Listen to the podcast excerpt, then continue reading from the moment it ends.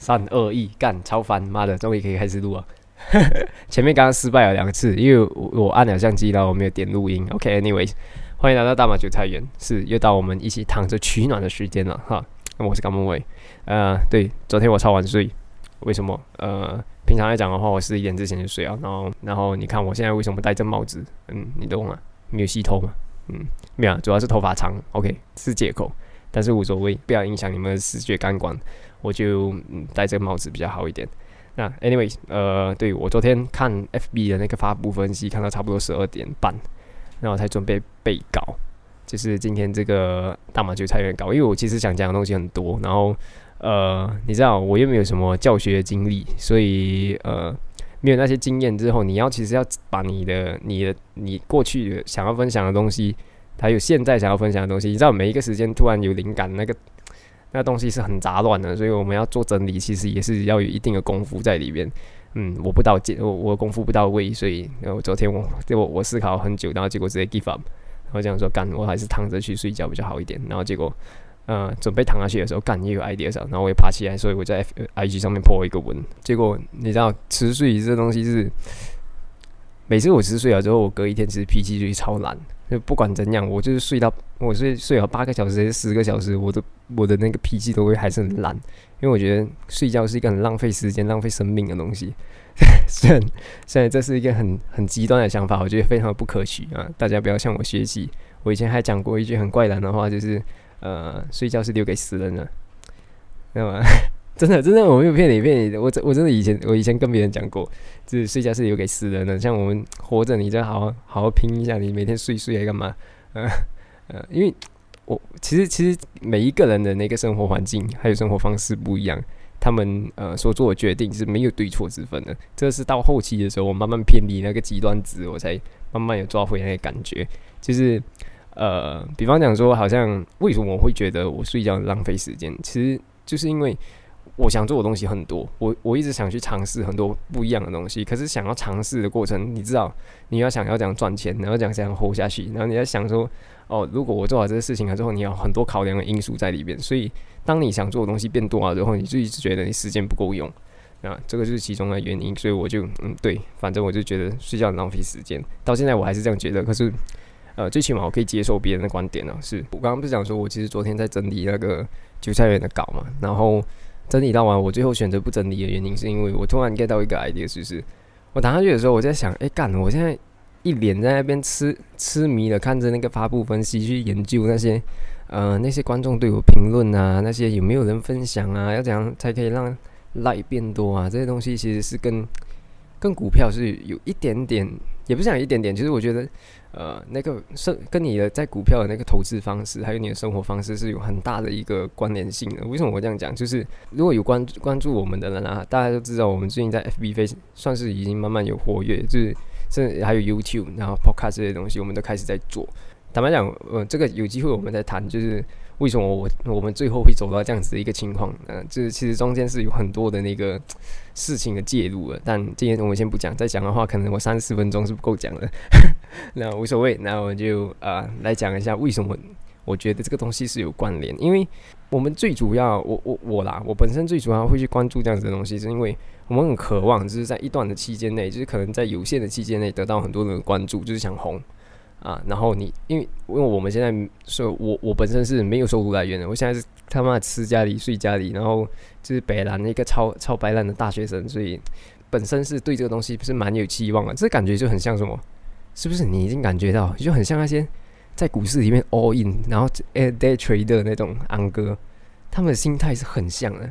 你知道吗？你就你的你的心态，就比方讲说，就是你很在意每一根蜡烛的涨跌幅。它的上一点点，它的下一点点，你的心脏是在跳。为什么我会这样讲？是因为我虽然本身在股市的那个资历是没有很长，差不多三年多，甚至现差不多四年啊。那这段期间，其实呃，我也有尝试过很多不同的啊做股票的方式，就是比好像所谓的短期、超短期、呃中长期，甚至是长期，我是没有办法做到。因为长期像巴菲特的比喻来讲，一个股票你没有办法报报十年的话，你干脆不要报。啊，所以人生有几个十年，所以我还没有这个资格去谈论超长期的东西。但是我觉得以短期的作为来讲，像一个 trend，然后我们讲说你拿呃周线的那个 MCD MACD 配那个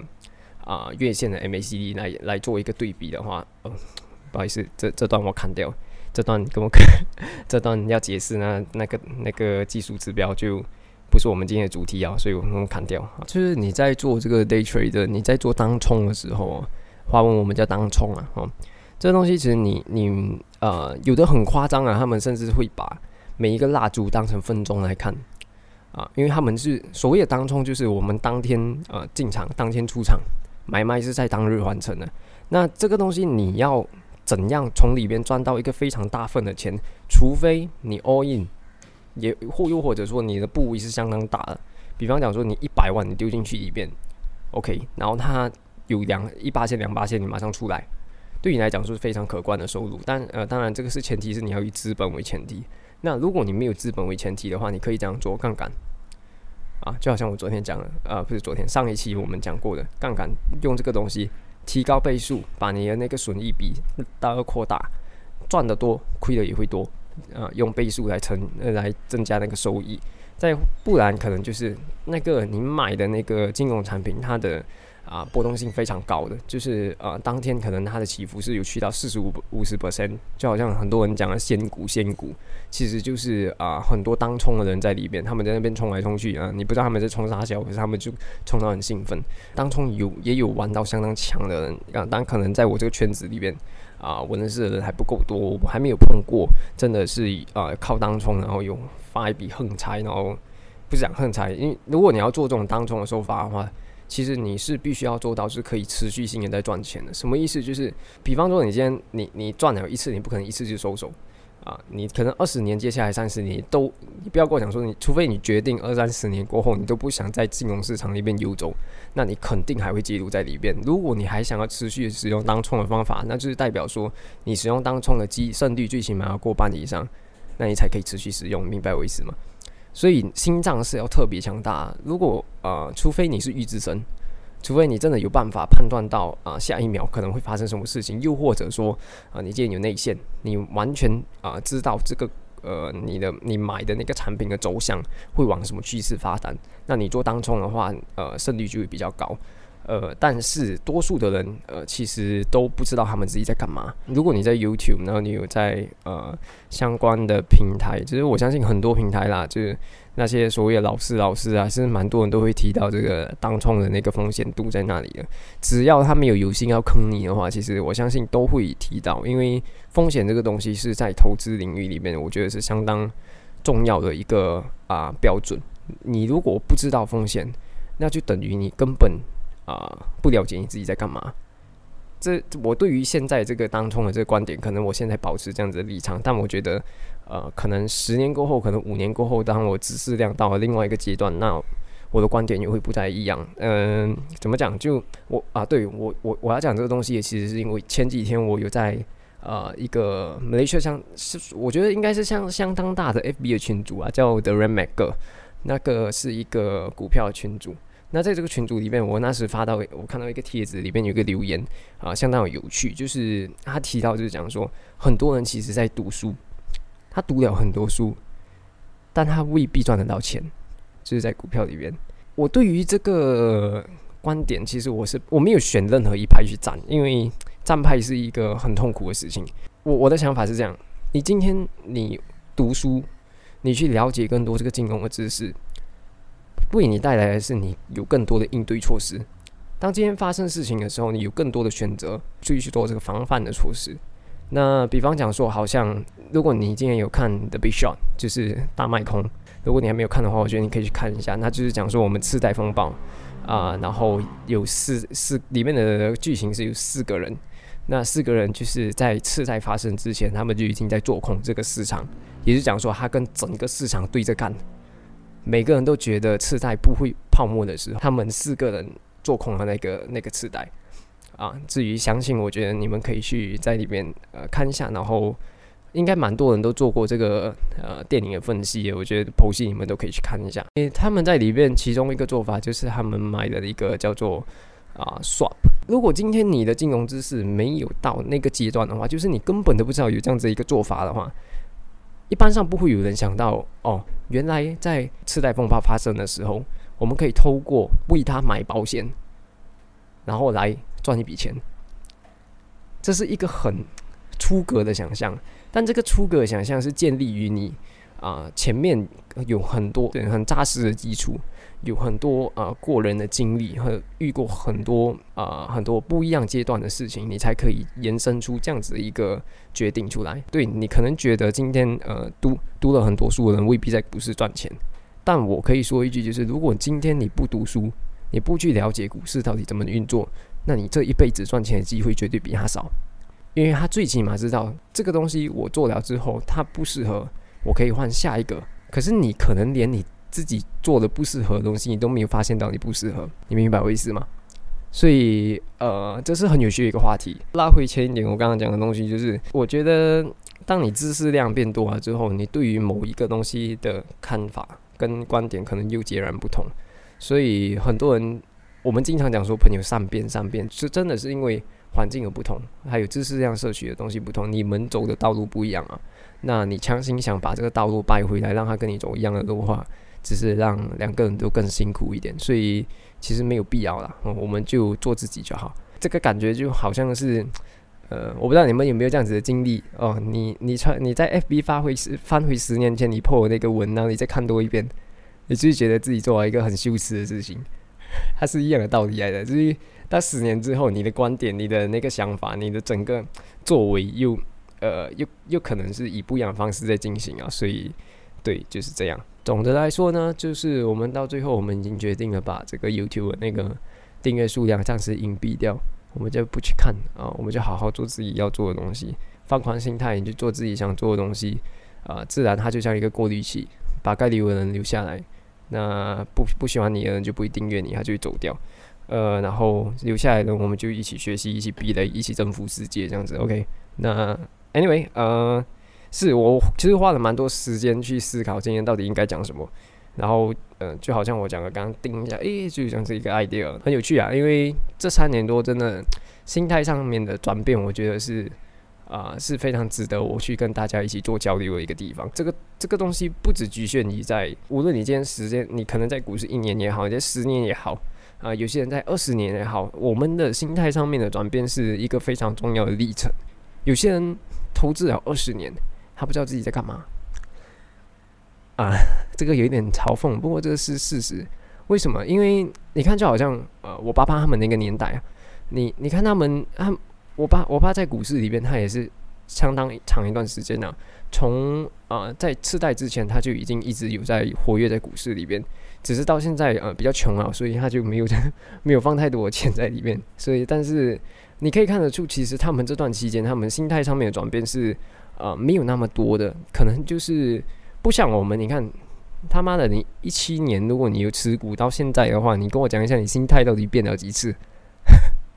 你中间，你如果回去往回看的话，也是看到那个波段是相当惊人的。所以有些东西是天时地利人和啦，所以不一不一定，我们没有办法从一个地方去直接从一个点就切入那个人的那个想法。所以虽然呃我可能没有办法做出一个什么很深度的对话，但是我觉得这个呃心态上面的转换嗯是很适合我们来谈一下。但首先现在我们回到正题，我们终于可以讲东西啊。是传统课本上面的教学哦，其实啊十年以上的东西，它就会把你归类成啊长期投资。呃，我相信在会计里边也是一样啊，一年以内的东西就叫短期投资。啊，就是好像我们经常会分成 non-current asset 跟 current asset 流动性的部分，所以我们就会这样分类。那长期投资的例子，他就会跟你讲说，哦，比方说好像十年国债，OK，指数型基金、传统型基金、房地产、蓝筹股之类的东西。那短期的东西，他可能会跟你讲，好像现股、外汇、期货、公司的短期股，OK，诶，短期债，不好意思乱讲话，是啊之类的东西。但其实我看法来讲。的话，这些东西其实是呃，因为他想要用一个可以数据化的方式呈现出来给你听，所以他才会跟你讲说十年是这样，然后一年之内是这样。但其实这些东西是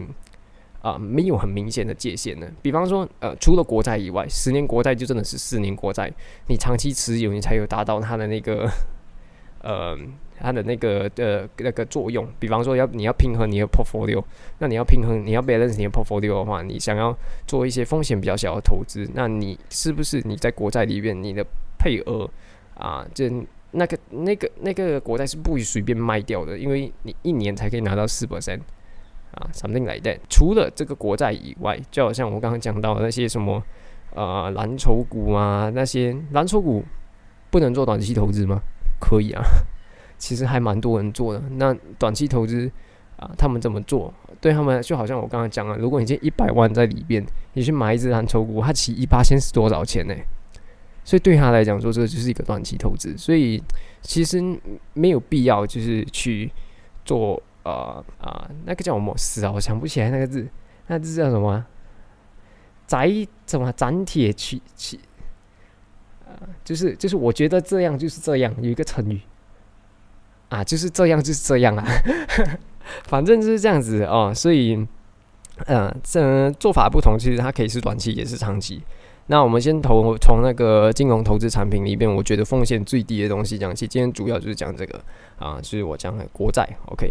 那什么是国债？国债其实就是跟我们借啊借借借 loan 的感觉是差不多的啊，只是是国家跟别人借钱。那可能可能是国家企业啊，他他就是国家跟国家企业借钱，也有可能是国家跟我们这些平民老百姓借钱啊，也有可能是啊跟外国企业或者是外国。的政府借钱都有可能，那呃，但是因为国家会要借钱，一般上啊单位都会以亿来起跳。如果不是以亿来起跳的话，这国家可能是一个小国，嗯，那看呃，当然我觉得小国应该可能也不会借几千万吧。那如果要借到这个以亿为单位的话，你要直接借借到的可能性就比较低。那这种时候，他们就会想要发行债券。就是我讲的国债，那国债这个东西一般上就是它会把它拆成好几份，比如讲说，如果你要抽一个亿，然后你拆成四万份，那就可以分成呃一个单位一千块，那每个人买一个单位的话，我可能就需只需要十万个人，我就可以呃抽到那笔钱了，所以你这个可能性就多出来很多。比方说，就好像有人想投资一百万，那你就买一百个单位；然后有人想投资一千，那你就买一个单位，它就比较 flexible，你就不会有很多的局限，就是这样简单。那国债其实本身在二手市场是有交易的，呃，这种我相信其实。呃，会来听听我讲东西的人，可能他们不知道二手市场是什么。这二手市场不是讲个跳蚤市场，OK？这二手市场的意思是讲说，就好像啊，HSBC 啊、CMB 啊、HB Invest 啊，这这些平台，他们这些金融交易的平台提供上平台上面的呃交易啊，它是经过呃就是多次的买卖，可能就是你买你买到的那个股票已经不是。刚开始一开始那个公司直接发行出来那个股票已经是转了几手的那个股票，所以我们就叫做二手市场 （secondary market）。OK，那至于一手是在哪里？就比方讲说 IPO。OK，华语我我怀疑我刚刚有去查一下，就好像什么叫什么首次公开募股啊？对，和私私下私下募资就是 private placement，其实也算是第一手市场。至于详细的部分，我觉得你们可以直接去谷歌上面搜取一下。啊，资料也蛮多的。OK，你如果真的有兴趣的话，除非你们真的很希望我可以再讲多一点，那过后那就留言哦，然后我才有我才看要不要讲这样子。嗯，讲到国债，我们是要记得一个东西，就是万年不变的定律哦，就是国债价格下跌，收益率一定上升。啊，现在我我不是教科书，但是这个教科书教我的，呃，但是也蛮的确是蛮有道理的哈。比方说十年的国债哦，政府一般上他会给你一个固定的利率，可能讲我们打个比方，可能就是四 percent 给我们这些债主，就是买他债券的人。但考虑到不是每个人都想啊，就是你买了一个十年的国债，然后你那十年的钱你就没有办法动，你的流动性就很差，所以国债就。就被允许在这个二手市场里面交易，所以你想要套现的时候，就是把你现在持有的国债啊卖给另外一个人。但是讲到这个啊国债在二手市场要讲定价和交易，它又是不一样的逻辑，它其实跟股票是有一点不一样的，所以才会有这个啊当国债价格上升的时候，你的那个啊收益率会下降啊这样子的一个。一个反差出来，那这个是这个定律出来。打个比方哦，就好像我刚刚讲的，如果今天你买了一个有你，就是刚才我讲的一千一千块的国债，OK，你卖给另外一个人的时候，你卖给他，可能卖一千多一块钱，收益率就是我们讲的呃 coupon rate。coupon rate 的话，它会因为你买债的时候增加嘛？什么意思？就是讲说，OK，呃，你买一千块，一千块变成一，你现在第二第二手买了之后是一千零一块，可是你这一千零一块是你买多了吗？就是你的 unit 有增加吗？还是这一块钱是附在那个多的 unit 吗？其实不是，只是单纯是因为你买贵而已。所以你持有的数量其实没有没有变多，只是你买贵啊。那所以这一千零一块的这个国债持有一年下来，事实上你你的收益率会减少，所以减去上去减去三点三点九八先，我们去算一下，你大概就会 get 到什么意思。可能会有人问，就是为什么会有人愿意花花钱买啊更贵的价格？呃，其实主流的想法就是讲说资本市场和利率或者风险已经是开始不安定了。就是讲说你在股票里面投资啊，可能风险已经开始变高了啊，即将有一些大事情要来的时候，很多人就会转向去这些比较安全的市场，就是我讲的国债。比一个举一个例子，就好像国债这样子的市场啊，大家注意把钱资金流向去哪一边，所以只要它价钱是符合买家的那个心态，符合他的那个想象之中呢，他就会跟你买。但是其实，呃，很有趣的一个东西是，我觉得在股市也好，在债券市场也好，我相信，呃，每一个买方应该都会觉得卖方都是笨蛋。倒过来讲，卖的人也会觉得买的人是一个笨蛋哦。这个道理是是有有一点点根据的。OK，为什么这样讲？就是如果今天啊，买方跟卖方都持同相同的理念，那买进债券的人就不可能卖给那些想要想要买的人。明白我意思吗？所以今天买卖根本就不可能会达成这个交易，所以就是因为每个人都觉得他们的决定都是合理的，所以他们才呃才会呃才会买进，才会卖出。其实没有对错啊，只是个只是每个人看的那个长远不同，操作方式不同，他们的资金量可能也不同。所以我最近其实有一直在思考一件事情，就是可能同理心还有换位思考这个东西，才是在股市里边啊非常关键的一个因素。但其实讲真的，呃，以人人类来讲，我觉得人类可能都很难做到，因为就像我讲的，每一个人成长背景，可能你爸爸妈妈教你的东西，甚至是你在学校学到的东西，就足够让你导致十年后你成为不一样的人。所以每一个人都是独立的课题。个体啊，所以当你决定选一边来站看待事情的时候，你会失去掉很多胜利的机会。这是我最近嗯蛮有趣的一个思考，嗯，有点有点奇怪哦。OK，主相机没有电了，所以